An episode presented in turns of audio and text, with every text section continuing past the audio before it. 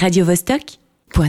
On enchaîne avec euh, l'interview exclusive euh, de Chris. Elle a interviewé Léa Fenner. Donc Les Orgues, le nouveau long métrage de Léa Fenner est actuellement sur les écrans. Ce film d'auteur qui raconte une tranche de vie au sein d'une troupe de théâtre euh, itinérante fait la part belle aux personnages hauts en couleur et au caractère fort en gueule.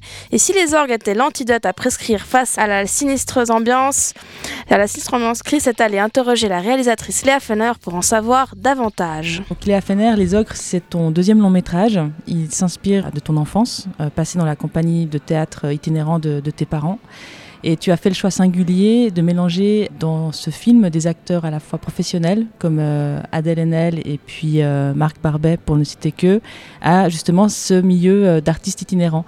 C'était un choix que tu avais depuis le départ ou ça s'est imposé euh, par la suite? Ça s'est découvert dans le processus d'écriture du film. Dans le processus d'écriture du film, il y a eu un moment comme ça, après avoir écrit ce scénario qui avait bien les racines dans, le vivant, mais euh, dont on avait des tentatives comme ça d'amener de la fiction, d'amener de la, de fantaisie, de l'imaginaire dans, notre, dans notre récit.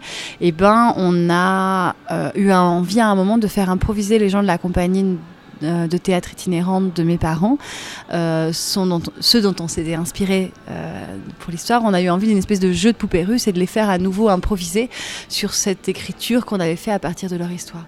Et pendant cette euh, séance, pendant ces séances d'improvisation, j'ai été très très touchée par ce qu'on me proposait mes proches et des membres de la compagnie, c'est-à-dire cette manière très tranquille, à la fois intense et généreuse qu'ils avaient de jouer avec le feu de personnages qui étaient eux, mais pas tout à fait eux. Enfin voilà, il y avait quelque chose qui était très beau à ce moment-là, qui nous a éblouis avec les gens on était, avec qui j'étais pour faire ce travail. Donc c'était vraiment un processus, c'était pas au, préalable euh, du projet, mais je trouve qu'après il y a quelque chose qui en a, qui est très cohérent en fait. C'est juste, il faut oser cette cohérence puisque c'est couilleux et c'est c'est hum, fragile d'embarquer comme ça sa famille et des gens très proches de l'histoire qu'on est en train de raconter dans le faire. Enfin voilà.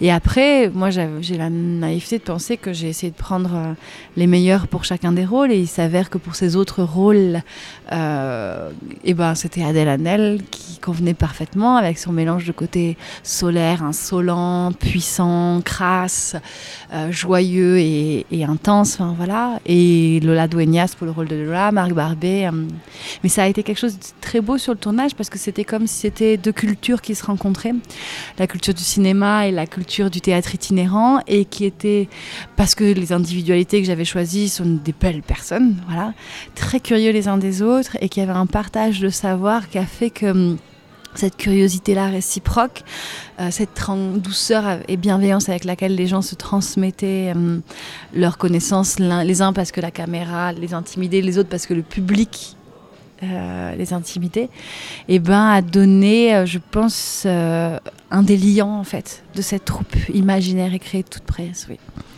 on, imagine des fois les acteurs avec des égaux, euh, on parle souvent de leurs égaux un peu surdimensionnés, et là il n'y avait pas de place pour ça. Il y avait à la fois énormément de place pour l'ego, parce que mon film c'est les ogres, et c'est et c'est une envie de renouer avec des personnages qui ont du panache, qui ont de la flamboyance, qui, qui, euh, euh, qui dévorent tout, qui veulent tout, qui croquent le présent avec une forme de démesure. Donc, bien sûr que j'avais envie de personnalités singulières. Et en même temps, je sais pas, c'est, c'est un, une sensation, une, une écoute ou, ou un feeling comme ça pour essayer de comprendre comment les gens malgré leur ego, avec leur ego, euh, vont coexister, vont, vont s'enrichir les uns les autres. Euh, moi, je le sais à l'intérieur de moi que c'est une histoire d'une palette assez délicate qu'il a fallu composer pour savoir comment euh, réunir des gens avec des personnalités au contraire très fortes où, euh, où ce serait une lutte à la vie, à la mort, où quand même les, les gourdins sont remplacés par des égaux. Donc c'était présent et en même temps c'était un, un jeu d'équilibriste pour faire que ça ne nuise pas à l'aventure du film qui a été très joyeuse. Mais c'est quoi ce truc? Vous allez me mettre un sextoy? Ça c'est pour faire une échographie vaginale. C'est un peu un truc de pervers votre métier. Non, non, c'est juste pour vérifier que le bébé a une ouais, oui, bien faite. Mais non, enfin. C'est pas du tout un truc de pervers, je mets les gardes, c'est tout, enfin. Ça te dérange pas, toi Quoi? Et Que quelqu'un me, me mettre un, Bon, un, allez, un vous- god dans la chatte comme ça devant toi, ça, ça te fait rien, quoi. Détendez-vous. Ça peut te faire plaisir. On y va, Ouais, doucement. Oui, doucement, docteur, j'adore doucement. Ah oui, docteur, doucement, doucement, docteur, doucement. Ah, ah, ah oui, docteur, ah oui. Je voulais savoir par rapport à la durée du film, parce qu'on ne voit pas les 2 heures presque 30 passer. C'est presque aussi long qu'un James Bond, c'est peut-être le seul point commun. Commun l'envie du grand spectacle, en fait. Et, moi, là, c'était plutôt le grand spectacle euh, des sentiments, le grand spectacle des émotions, le rendre le film voyageur entre les tons, entre les personnages, entre euh, faire le grand russe de l'envie de rire et de l'envie de pleurer mélangé. Enfin, le grand russe, c'est pas le grand russe, c'est comment on dit Les montagnes russes. Voilà. Et, euh, et la durée, pour nous, c'était euh, l'idée qu'on embarque vraiment dans un voyage, que ce soit pas anodin, que ce soit pas juste efficace, qu'on fasse traverser une expérience singulière au spectateur. Et qu'en même temps, on avait toujours ce souci. euh, moi, je travaille avec euh, mon conjoint qui est monteur du film, que le film soit tambour battant, dans un rythme comme ça qui entraîne dans la danse.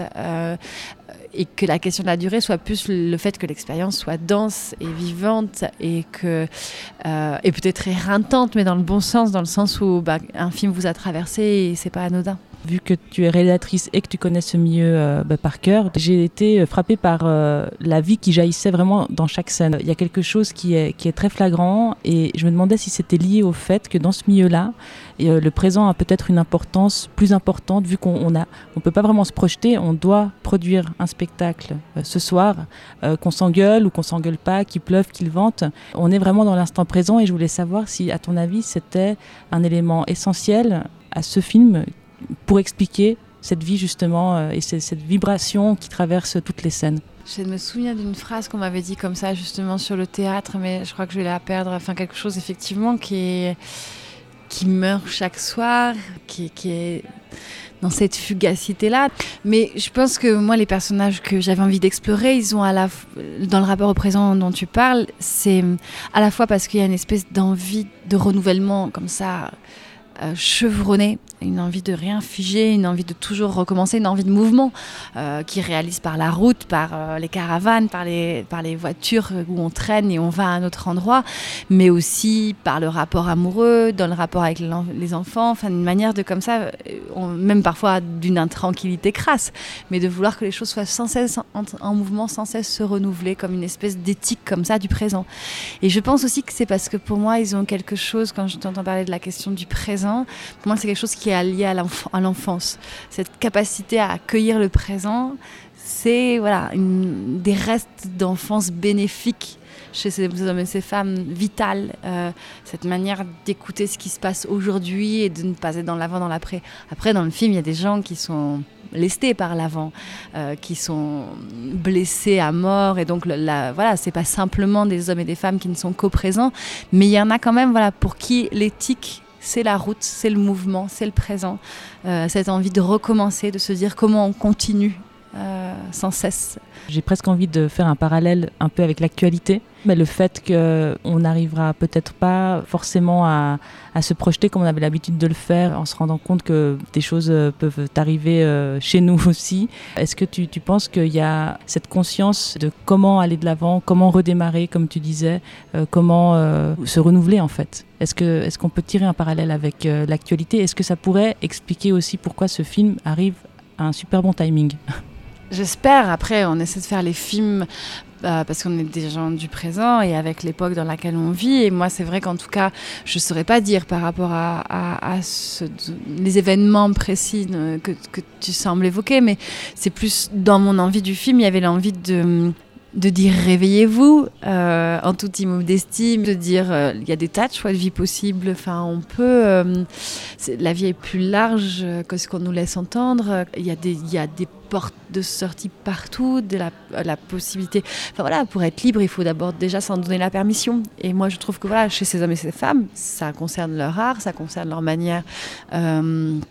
D'être ensemble, de tenter le collectif, de tenter le groupe, de tenter cette espèce d'aventure un peu particulière qui est d'aimer sans essayer de sans cesse juger. Et il y a beaucoup là-dedans de liberté, il y a beaucoup là-dedans de- d'effraction, de manière de ne pas être dans les conventions. Euh, et c'est pas. euh, voilà, je trouve qu'il y a quelque chose qui, moi, me touchait à voir parler de ces hommes et de ces femmes, c'est leur manière qu'ils ont de résister par leur corps, par leurs faits et gestes, par leur manière de vivre les histoires d'amour ou, les, ou leur manière d'éduquer leur enfant à des valeurs qui sont de plus en plus, oui, omniprésentes dans notre société, qui sont les valeurs de l'ordre, du repli sur soi, de l'individualisme, de la réussite. Et là, non, c'est des, des galériens précaires, euh, sans cesse dans le renouvellement, avec euh, l'envie de la beauté du fugace, euh, plus que de la prévision à long terme. On n'est pas, voilà, dans la... Et c'est vrai que face à une société qui accumule, qui statistise, qui pense que tout est bah, des vies comme ça, hors des sentiers battus, ça me semblait important de les montrer. J'espère que ça réagira dans ce sens pour certains. Très bien. Alors, si on coupe pas, eh ben on la remplace.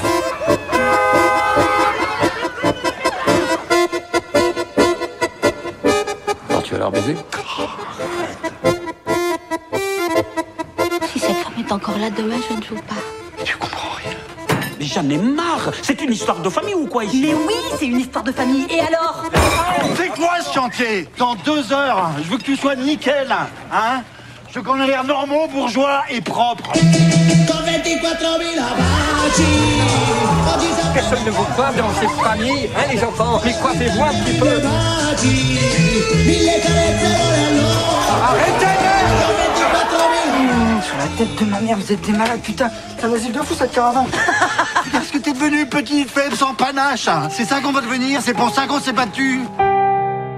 Comment est-ce que tu réussis à faire monter en crescendo tes scènes, certaines qui sont assez longues c'est aussi des plans séquences parfois.